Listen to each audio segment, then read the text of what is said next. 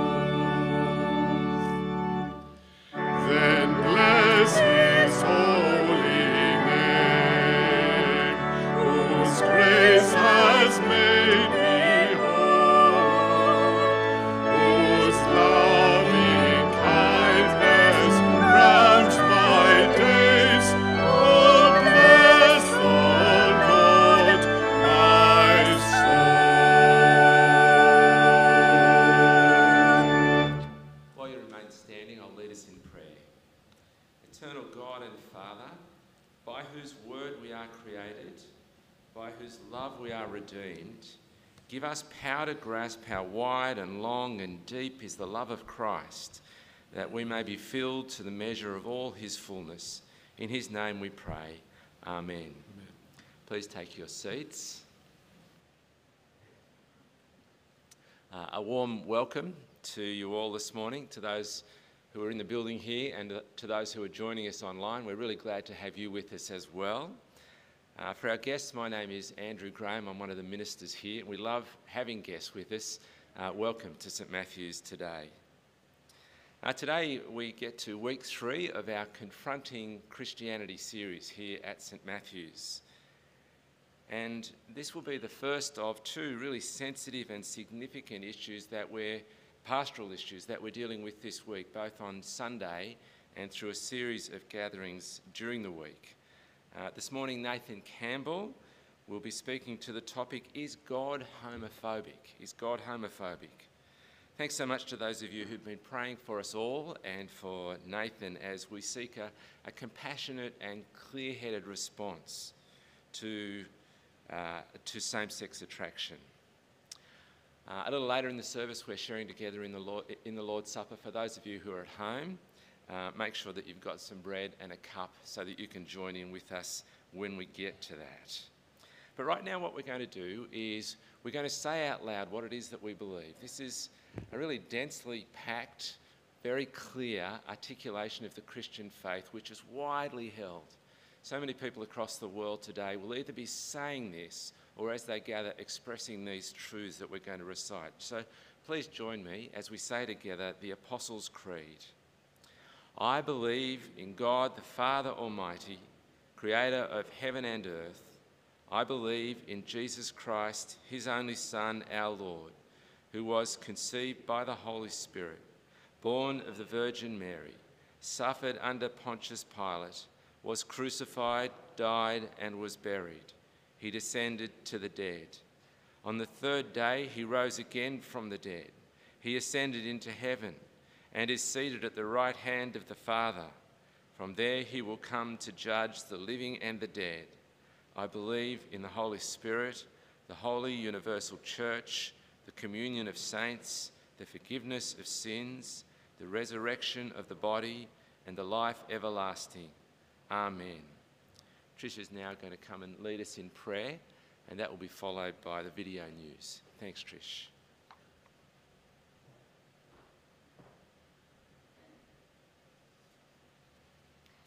I love the Psalms, and it's wonderful to open this service with a psalm of praise. And now we're going to open our prayer with a psalm of prayer. So let's bow our heads. I lift up my eyes to the hills. Where does my help come from? My help comes from the Lord, the maker of heaven and earth. He will not let your foot slip. He who watches over you will not slumber. Indeed, he who watches over Israel will neither slumber nor sleep. The Lord will keep you from all harm. He will watch over your life. The Lord will watch over your coming and going, both now and forever. More from Psalm 121. Prayer for our world. Lord God, in this troubled world where there is so much unrest, anxiety, and sorrow, may the gospel of Jesus be made known so that your peace may transform the life of people everywhere. In this time of escalating tensions in international relations, we ask that measured words are exchanged between heads of state, and we pray all countries would recognise the value of peaceful coexistence. Father, for our mission partners, we bring before you Heal Africa, located in Goma in the Democratic Republic of Congo. We pray for protection and safety for the community from violence that has erupted in recent days, which is close enough for our ministry partners to see and hear. Lord, give them strength to be your steady hands and feet amidst days spent in fear and uncertainty. And may they convey your peace in a place where it is in short supply. And Father, keep us close to you this week. Remind us to spend time with you and to rest in your unfailing love and peace. We thank you, God, for your awesome creation and the ability to have a relationship with you through your Son, Jesus. Help us each day to do your will, to trust and obey your statutes, and to give thanks for your guidance in our lives and for the places in which you have put us. Amen.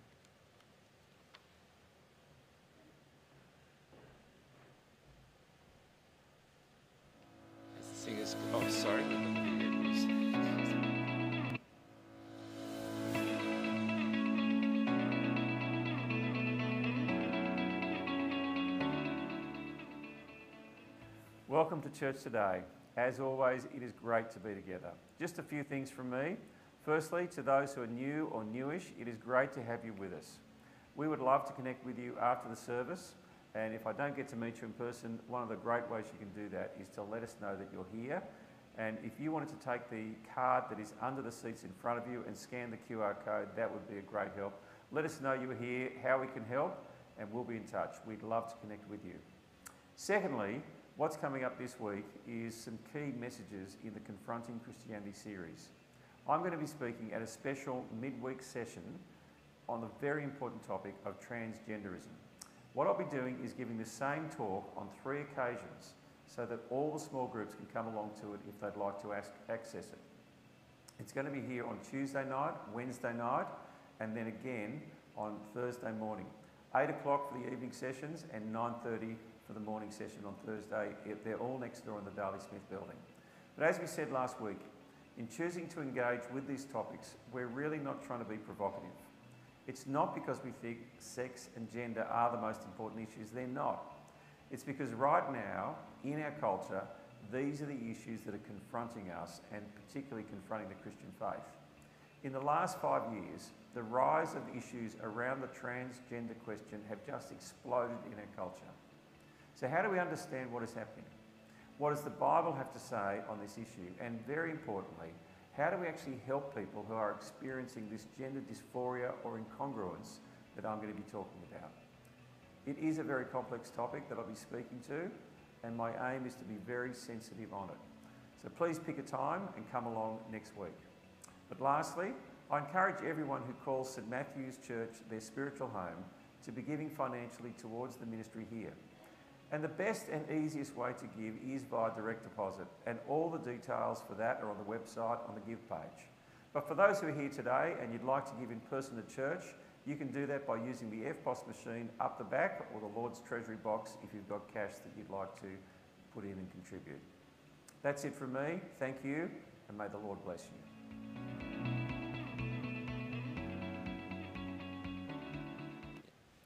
And as we sing at 8 o'clock church, we also have the opportunity, if you'd like to use the offertory basket as it, uh, offertory bag as it comes past to, to make a contribution in that way.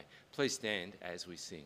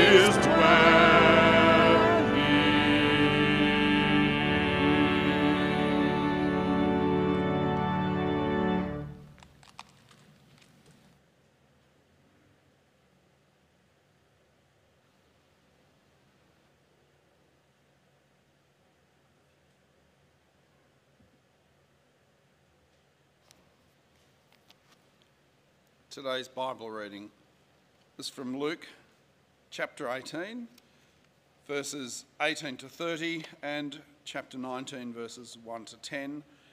These can be found on page 1051 in your Bibles.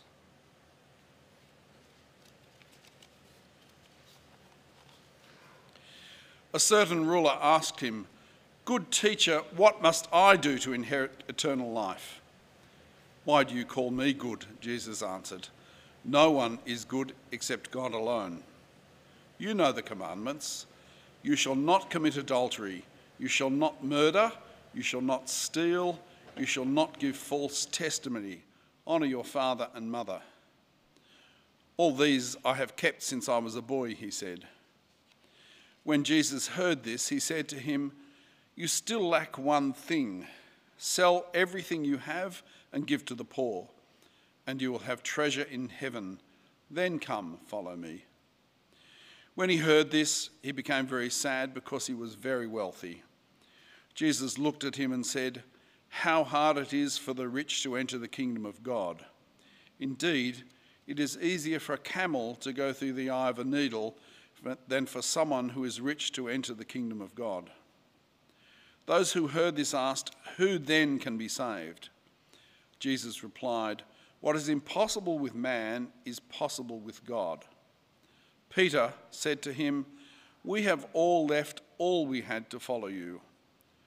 Truly I tell you, Jesus said to them, no one who has left home or wife or brothers or sisters or parents or children for the sake of the kingdom of God will fail to receive many times as much in this age and in the age to come eternal life.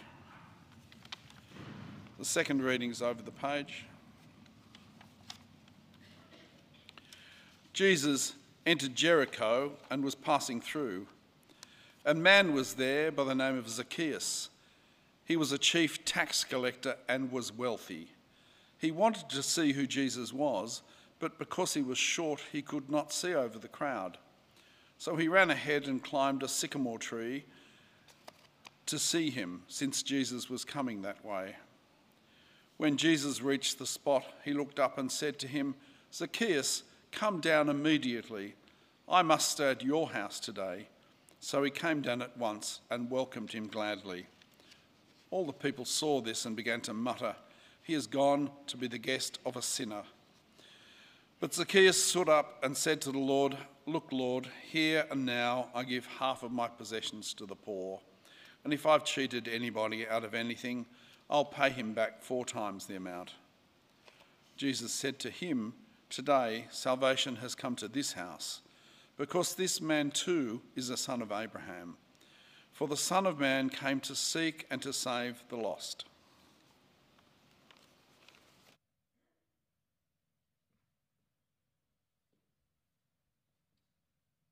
John. Morning, everyone.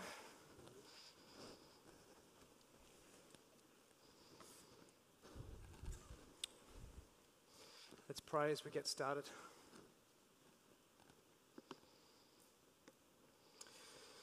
Father, may these words of my mouth and the meditation of all of our hearts be pleasing in your sight, Lord, our rock and our redeemer. Amen. Amen. As Bruce mentioned uh, a few weeks ago, I often get into some pretty interesting conversations at my gym that I go to. At the end of uh, a session one day, I was probably looking a little bit like this. Uh, I, I got into an interesting conversation with a couple of my gym buddies. For the past few months, the three of us had been working out at the same times. We'd often strike up conversation mid workout, just kind of small talk stuff. But they both knew I was a minister here at St. Matt's, and uh, one of them was absolutely fascinated by that. She just asked me all sorts of questions every time it came up. But then on this particular day, it was different. At the end of the session, the three of us were slumped over trying to catch our breath, and uh, we got into the topic of the coming weekend. And I said that I was taking a wedding. There was barely a pause before one of them jumped in and said, Well, Kate and I are gay, so would you marry us? Now, you could tell from her tone she wasn't actually asking me to take their wedding. She wanted to know if her gym buddy was homophobic. What would you have said? If you want to know how I replied, you're going to have to tune in a little longer. But I promise I will come back and tell you how that conversation ended. But I start with that story today because the title for today's talk is the question Is God homophobic? And this is the third in our series, Confronting Christianity, as we ask confronting questions of the Christian faith and then take a look at some possible answers. And I've got to say, out of the six questions we're looking at, today is up there with the most confronting. I don't think I've had more people tell me that they're praying for me before a sermon than this week. Thank you to those who have been praying, it's been much appreciated. I also don't think I've ever written a sermon and felt the kind of danger that I've felt this week. That's new. I also don't think I've ever quite felt the weight of there being so much that could be said without the time to really say it all. And then add to that just the, the weight of pastoral concern of trying to consider all the different places that people will be at on a topic like this. People who are deeply worried about the direction that our world's heading in, others who want to hold to God's word and yet feel conflicted when it comes to this. And then there's many, or perhaps even most of us, who, who will know and love people who identify as part of the LGBTQI community, whether they're friends or family or co workers, people that we dearly love. And that adds an extra dimension. And I'm also expecting that there'll be people here across today for whom this is a very deeply personal area. And, and maybe you've never stepped foot into church before until now. Can I just say that I love that you have? I love that you have, and I'm so glad that you're here. And I'm also aware that maybe there may be people here across today who are grappling with this area of their own sexuality. And maybe you've been on that road all on your own. No one knows. If, if that is you, I love that you're here as well. Now, the last thing to say before we crack in is you may have been a little surprised with the choice of readings for today. It's, it's not the kind of well worn passages of a topic like this, kind of Genesis 2, Romans 1, 1 Corinthians 6. And I will briefly engage with some of that a little later on, but as a church, we've actually we've spoken at length on these passages when we've covered topics like sexuality and marriage and singleness and they're up on our podcast. You can listen to them or track them down on YouTube and watch them um, in order to, to just go over those things. But for today, I wanted us to take a step further. Not just look at what the Bible says, as important as that is, but to also think about what we might say, how we might respond if someone asked us, Is your God homophobic? Now, before we think about a way forward, I want to be begin by unpacking a little just what makes this so hard. There are plenty of reasons, but here are just three. Firstly, on this, we have lacked love. And by we, I'm, I'm talking about society in general, but the church also in particular. Homophobia and bigotry are a real and terrible thing, and in the past, and unfortunately still today, here and around the world, the LGBTQI community has been subject to appalling treatment physical violence, verbal abuse, mistreatment, and discrimination. And unfortunately, at times, Christians and the church have been a party to that. Shame on us. And if you're here today and you bear the scars of that kind of treatment, I'm so sorry. I'm sorry for when Christians have treated this as just an argument to be won or a point to be made, rather than seeing and respecting you for the person that you are. And I'm sorry for the way that the church has often come across as bewildered or angry or defensive when it's tried to engage with this, rather than the, the grace and compassion and understanding that God calls on all of us to act with. Friends, we need to do better. Because too often in the past we haven't.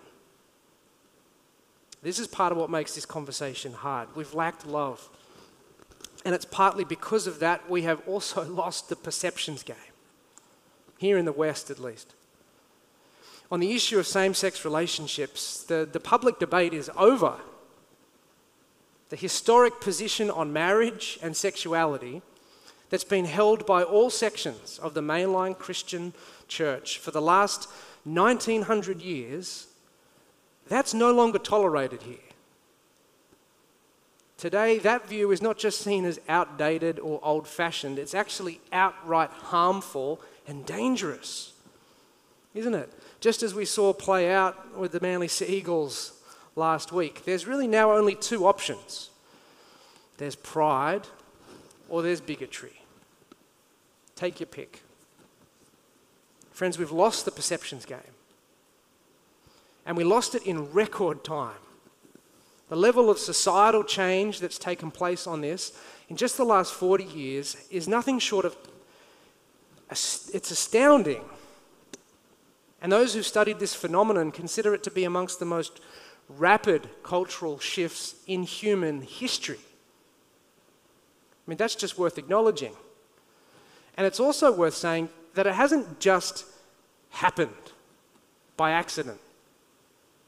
It's actually the result of, of, of, very intentional, very shrewd activism and campaigning over many years. Let me, by way of an example, just point to one book that demonstrates this. My slides are, there we go. It's a book called After the Ball How America Will Conquer Its Fear and Hatred of Gays in the 90s. It was written back in 1989 by a man named Howard, Mar- uh, Howard Kirk, who was a neuropsychologist, and Hunter Madsen, who was an advertising executive. Both of them were advocates for the gay rights movement. And it is like a literal playbook for everything that has unfolded in this area over the last 30 years. Today it's out of print and it'll cost you over $800 for a second-hand paperback on Amazon. You can see up there it's two grand, which is just exorbitant.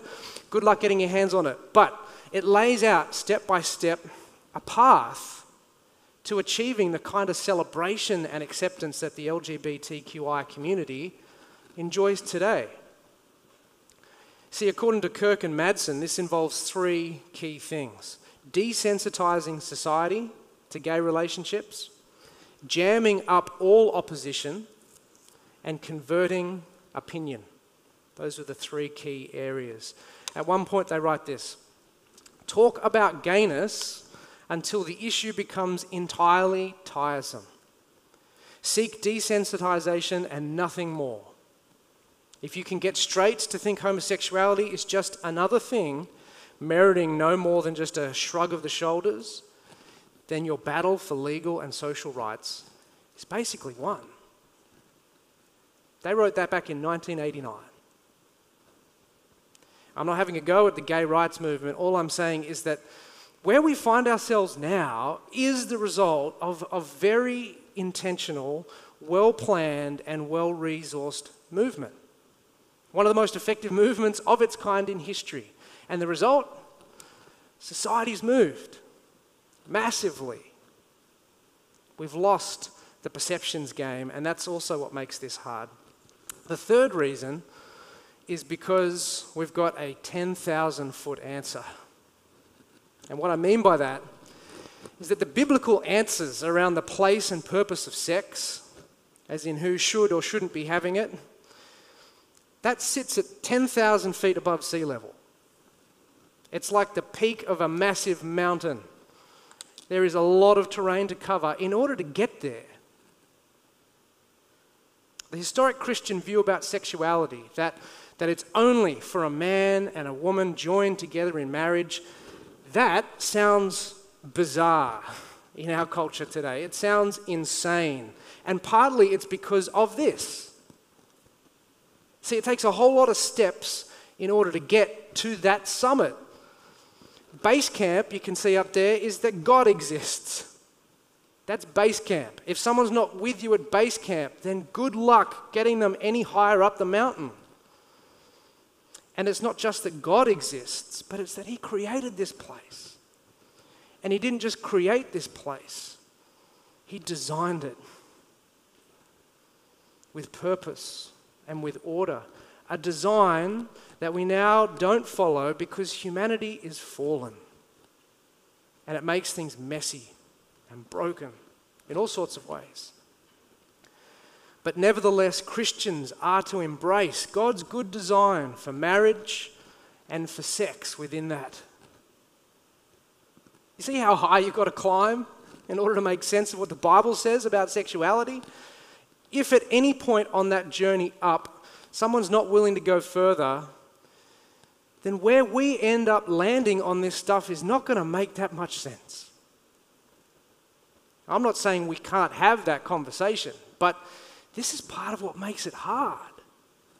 This is why this conversation is not going to work when you're sitting on a gym floor out of breath. It's not going to work in a message chat or through a megaphone sitting out on the corso. There is no snappy 120 character answer on this that the world is going to be able to make sense of. It'd be nice if there was, but there isn't. And guess what? The world's answer to this is much shorter. It feels good, it's not hurting anyone, and it's love. So you just hate people that are different. Friends, that's less than 100 characters long. They've got a tweet, we've got a 10,000 foot trek. And yet, as hard as that makes it for us, I actually think it's a good thing. I actually think it's a good thing, and I'm going to come back to why that is at the end. But that's what makes this hard, right? We've lacked love, we've lost the perceptions game, and we're working with an answer at 10,000 feet. What then is the way forward? We're going to spend the rest of our time thinking about how to answer the question Is God homophobic? Here are some thoughts. Firstly, there is so much more to this than just an answer to be given. As I said at the start, this isn't just an issue to be debated or an idea to be argued. We're talking about people here. This is real life stuff. This isn't abstract, it's concrete. Words are powerful. What we say and how we say it, it really matters. Even more so because we're talking about people. So, gentleness and compassion and respect, that needs to season all of our conversation in this area. Secondly, there is so much more that's been written and said by people far more qualified than me. People like Sam Allberry, Rachel Gilson, Wesley Hill, Rosaria Butterfield, all four of those people have actually had to grapple with same sex attraction themselves, and they all offer very powerful testimonies. Rosaria Butterfield, for instance, was a tenured professor at Syracuse University. She had a PhD in queer theory, and she was in a same sex relationship herself. She's written a bunch of great books, but in her first book, you can see it up there, it's called The Secret Thoughts of an Unlikely Convert. She tells the story of coming to faith and how she lost everything but the dog. It's powerful. It's a very powerful, powerful story. Then, of course, there's Rebecca McLaughlin's Confronting Christianity, which I'm sure a lot of you might have read or be flicking through or at least have a copy of. We've titled this series after that book. And in the chapter where she addresses the question we're thinking about today, she shares her own journey in grappling with same sex attraction. There is lots to choose from. There is plenty to read. Can I encourage you to do that if you haven't before? Bruce's weekly email actually had a link with all of these references and a whole bunch more. If you didn't get that for whatever reason, you can let us know on the connection card. We'll make sure we can get that to you this week. Thirdly, when it comes to God's design, there is so much more to marriage and sex than our culture leads us to believe. That's the truth. And Christianity has this reputation for being restrictive and limiting, but I actually think the opposite is the case, especially with marriage and sex. Like, we're, we're now at a place in our culture where sex is just for pleasure and marriage is just an expression of love. And the Bible actually says a big yes to both those two things. And it also says there is so much more. As I said earlier, this is well trodden ground for us as a church, so we're not going to spend too long on it, but marriage plays a central role in the whole story of the Bible. Like, it is no accident that in the very second chapter of the Bible, Genesis chapter 2, it has as its climax the wedding of the first man and woman.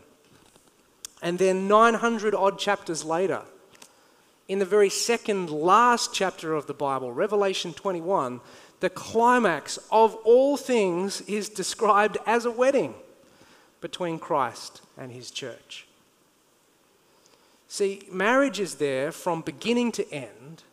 It both sets creation on its course, enabling humanity to fill the earth and subdue it, and yet it also stands as a primary symbol and signpost for what it is we're all waiting for eternal union with God as the bride of Christ.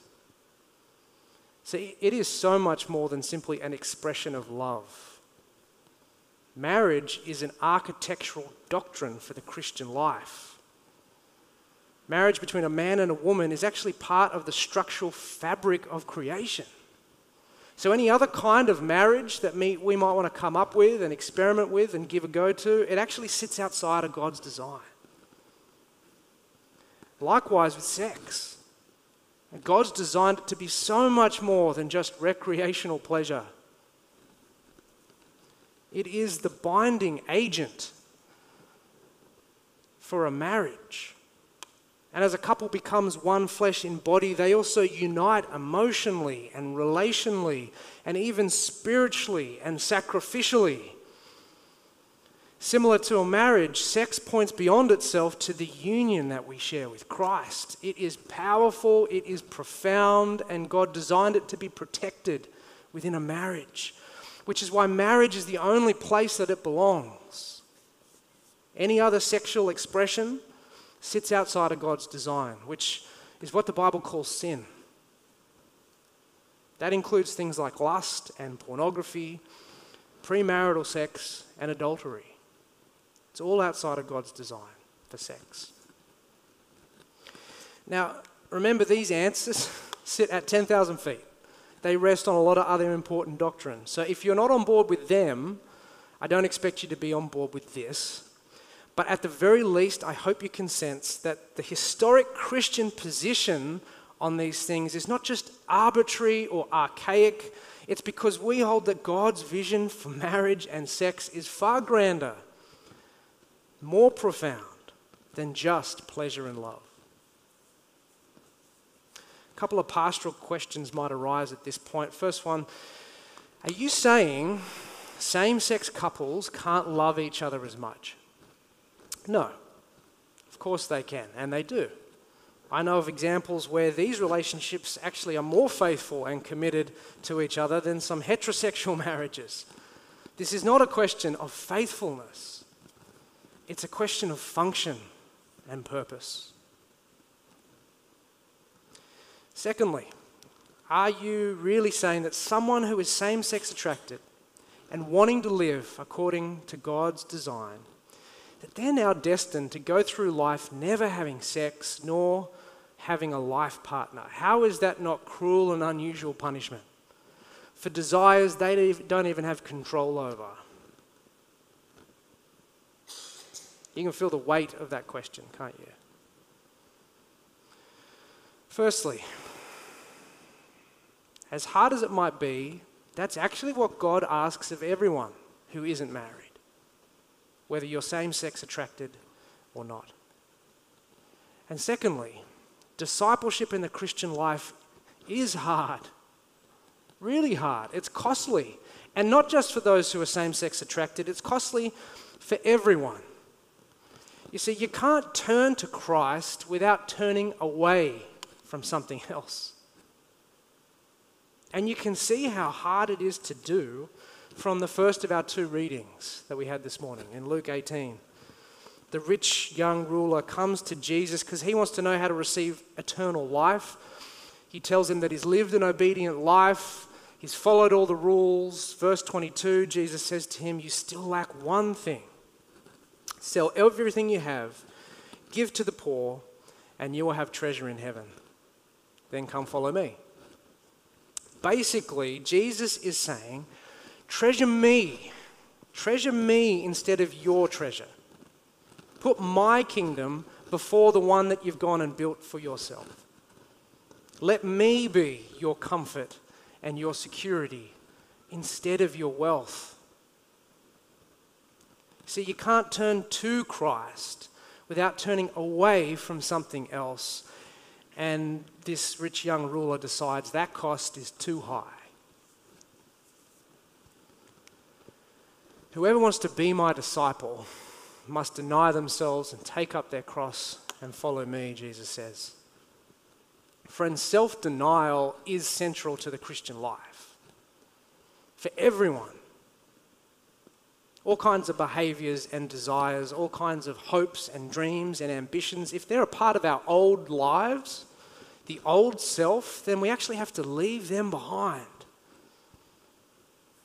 Friends, discipleship with Jesus is costly for everyone. That doesn't mean that the cost will look the same or even that it will feel equally as costly at every moment in our lives.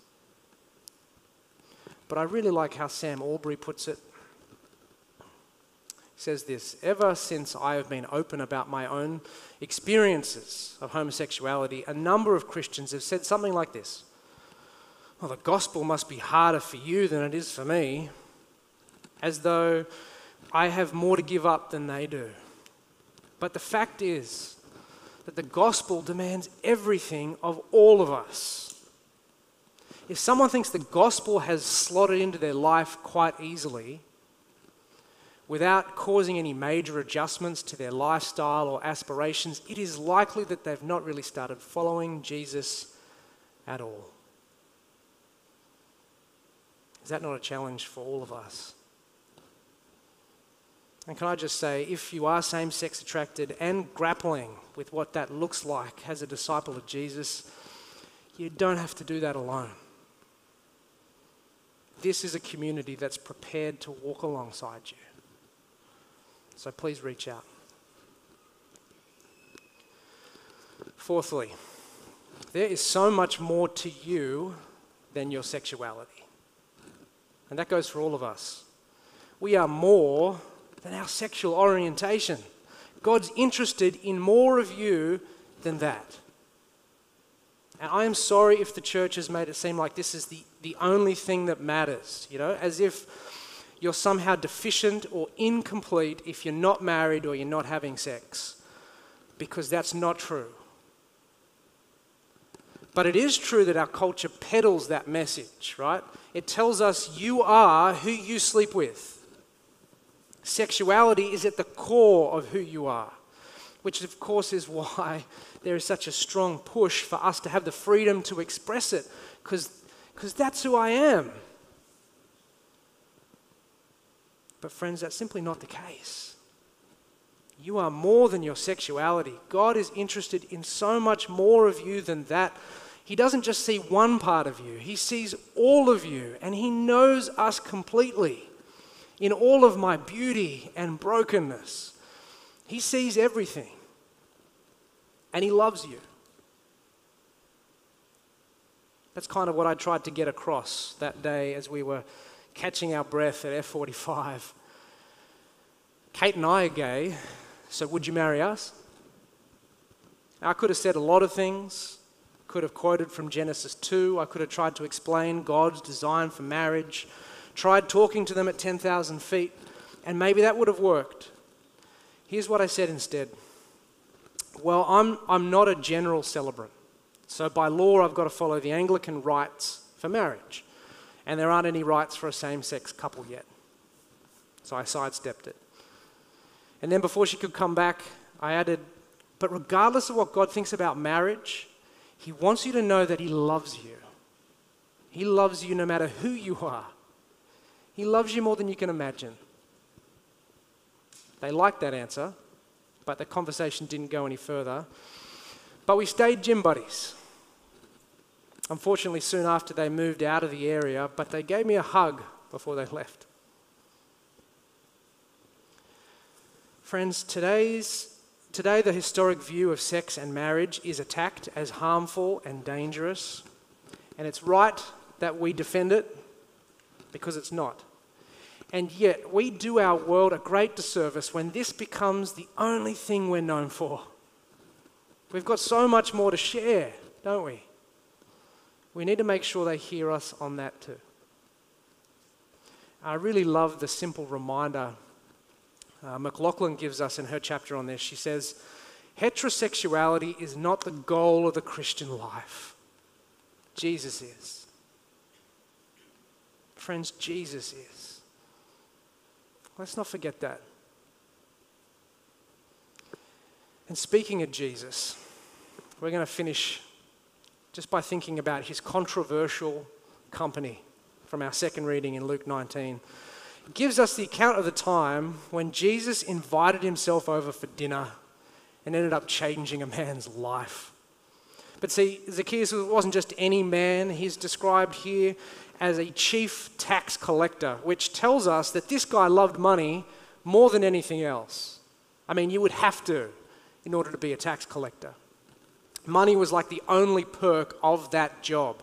You see, tax collectors were despised and hated by just about everyone. They were kind of written off to the outskirts of society as traitors and thieves. So Zacchaeus must have figured it was worth the money. And what I love about this story is, is that Jesus invites himself over for dinner to the house of his enemy. See, Jesus had very strong convictions about those who were greedy and dishonest, those who loved money. Just as he did about, he had con- convictions about sex outside of marriage as well. Jesus taught with conviction on these things, and yet it didn't stop him acting with compassion. When we see when he sees Zacchaeus hanging out of the tree there, he doesn't just ignore him and walk past. He doesn't look up and sneer at him. He doesn't say, Oi, mate, what are you going to do with that money that you've stolen? He simply says, Hey, you up there, what are you cooking for dinner? I'm coming round. Jesus doesn't care that it's going to make him look soft on tax collecting and greed. Instead, he chooses to lean into Zacchaeus and to be present with him. That's the genius of Jesus. He's able to hold his conviction right alongside his compassion. And here, miraculously, one night with Jesus is all it takes. Such is the power of his presence and welcome. By the end of the evening, Zacchaeus willingly turns away from his deepest desire because on that night he's found an even better one Jesus. Friends, our aim in any of this, whatever question we're trying to answer about any topic, our goal should be to introduce people to Jesus. And that's why I think the 10,000 foot answer is actually a blessing in disguise because we can't just shout it out. Our answer actually requires the, the, the patient, authentic relationship where we can build trust and show love and listen well and speak with sensitivity. Our aim is not to win the argument, it's to make the introduction. That's our job. Because the truth is, when, we're not going to argue someone into the kingdom, are we? Nobody will ever be willing, willingly abandon their deepest, most cherished desires unless they encounter Him. And by the work of the Spirit, they discover a greater desire. When the rich young ruler walks away sad, the disciples are disturbed, aren't they? If not him, they say, who then can be saved? And Jesus reminds them what is impossible with man is possible with God. Friends, don't lose heart at the difficulty of this task, whether that's the cost of discipleship or whether that's the challenge of trying to speak about it to others, We worship a God who operates in the impossible. Our job is to make the introduction. And can I finish with just one example of a church who's trying to do this well? Vine Church in Surry Hills. Uh, it sits right on the route of the gay and lesbian Mardi Gras each year. Oh, there we go. And rather than battening down the hatches or sticking up a protest sign, they choose to lean in. They open up the church grounds, they offer a quiet space away from the crowds. They give out free pancakes and chai tea they set up the church as a space to pray, and here is their motto for the night. They say, We're not here to protest or promote, we're here to help where necessary and witness where appropriate. I'm told that they have great gospel conversations with people every year who are, who are always totally surprised that a church would be doing something like this. Friends, if our culture is going to pitch us as the enemies, and they do, we are now the bad guys. Then let's live as the strangest, most confounding enemies the world's ever seen. Let's be enemies that love instead of loathe, enemies that lean in instead of leave. Because when we're willing to do that, we'll be introducing our Savior to the world. And so, maybe another way you might try answering the question, is God homophobic? is simply to say, why don't you come meet him and find out? We're going to do something a little different as we end together now. Before we sing our third song, I'm going to lead us in a time of responsive prayer. We're going to pray through a few things. And at each point, I'm actually just going to give you some space to pray quietly yourself, to bring people that you know who might need prayer uh, before the Lord. Firstly, I'm going to give us space to actually pray a prayer of repentance for our own failings in this area, whatever that looks like. Then we're going to pray for, for us, for people we know who are part of our community here. And finally, we'll pray for our world in general. Would you do that with me? Let's pray. Lord God, we come in humble confession before you, Lord, for the times when we personally have done or said things that have lacked love. We bring them before you, Lord, and other things that we, we feel compelled to repent of now this morning.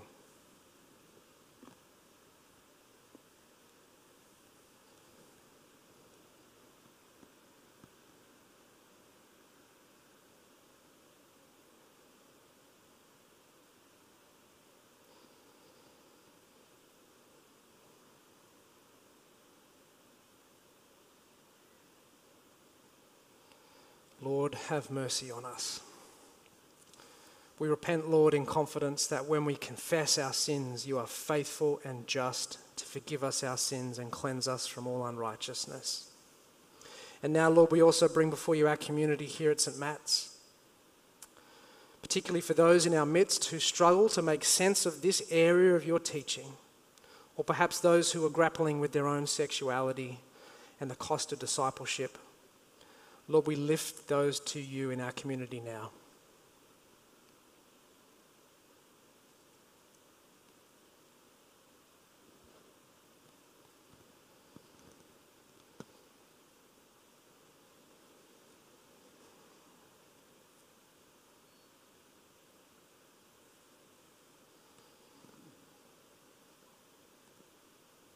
Lord, hear our prayers.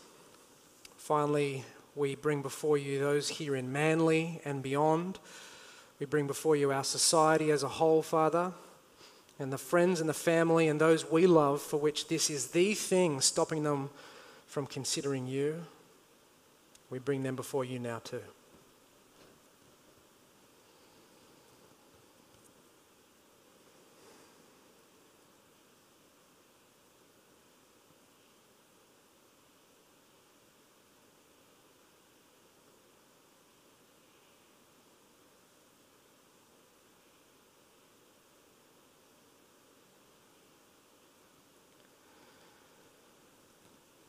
Father God,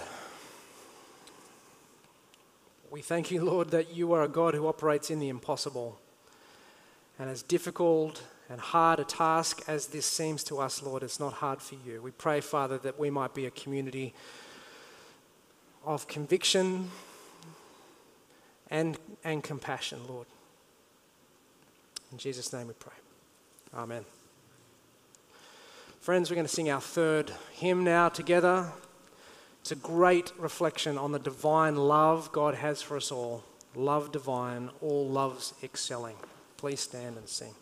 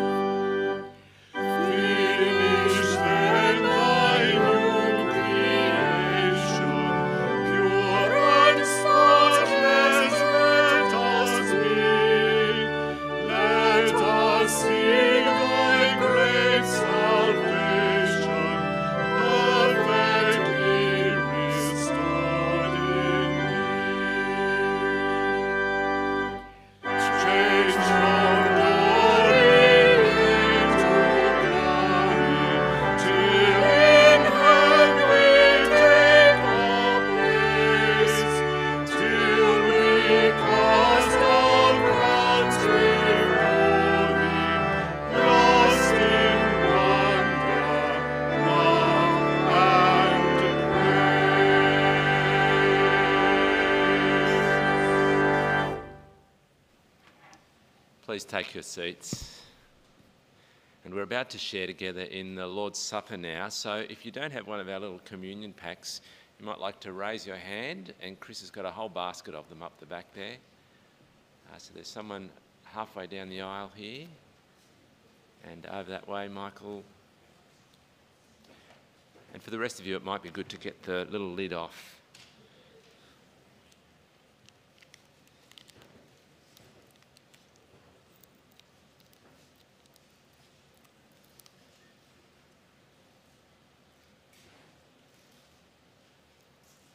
I'm still getting used to using these little cups, but I was just thinking it's, it's a little bit like when you have people around for a meal.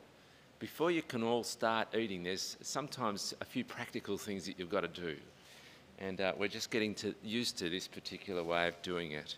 But it's so helpful that we've got a way of remembering what Jesus did with his disciples as he prepared for them for his coming death.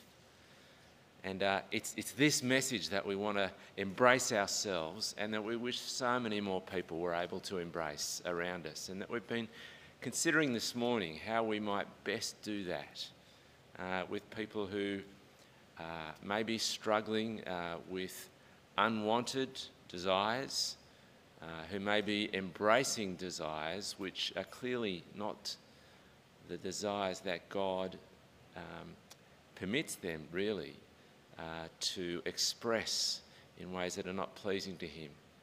It's been a challenging space, hasn't it, for us to consider, but so helpful uh, in the middle of it to be remembering the great love of God for people everywhere. So let's, um, let's get ourselves ready for sharing in this meal. Uh, firstly, by responding to this invitation, which is largely drawn from the Book of Common Prayer. It says, Brothers and sisters in Christ, we who come to receive the Holy Communion of the body and blood of our Saviour Christ can come only because of his great love for us. For although we are completely undeserving of his love, yet in order to raise us from the darkness of death to everlasting life as God's sons and daughters, our Saviour Christ humbled himself to share our life and to die for us on the cross.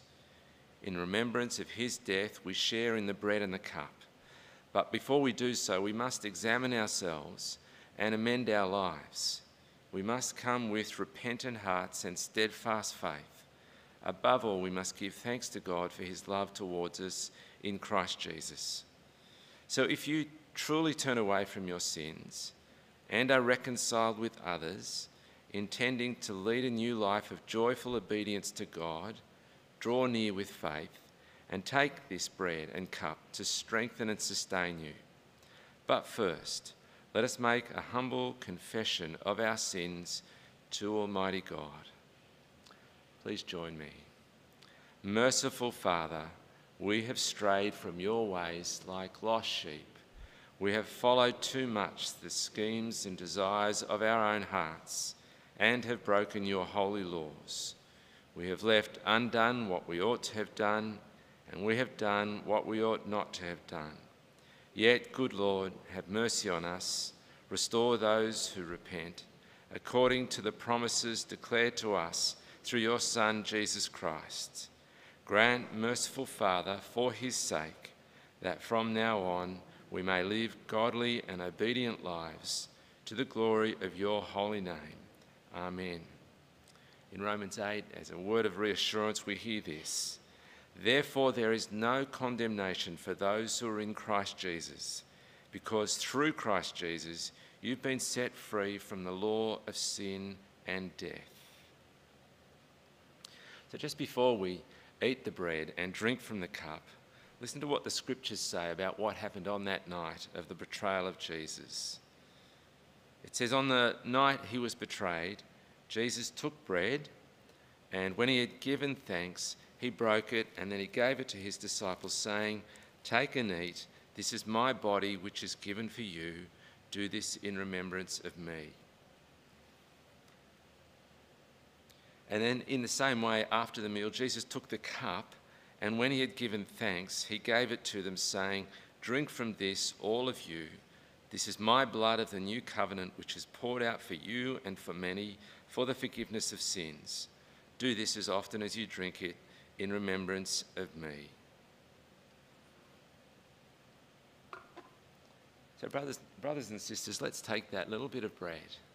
And as we eat this, let's remember the body of Christ which was given for us and feed on him in our hearts by faith with thanksgiving.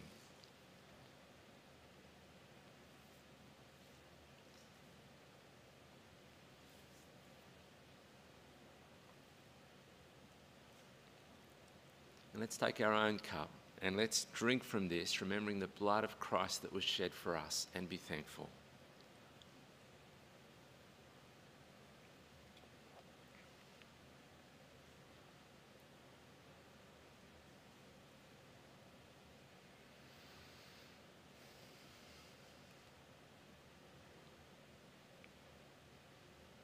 This gift of God, of the death of Christ for us, is extraordinarily generous. So please join me in saying this prayer of thanksgiving and of dedication.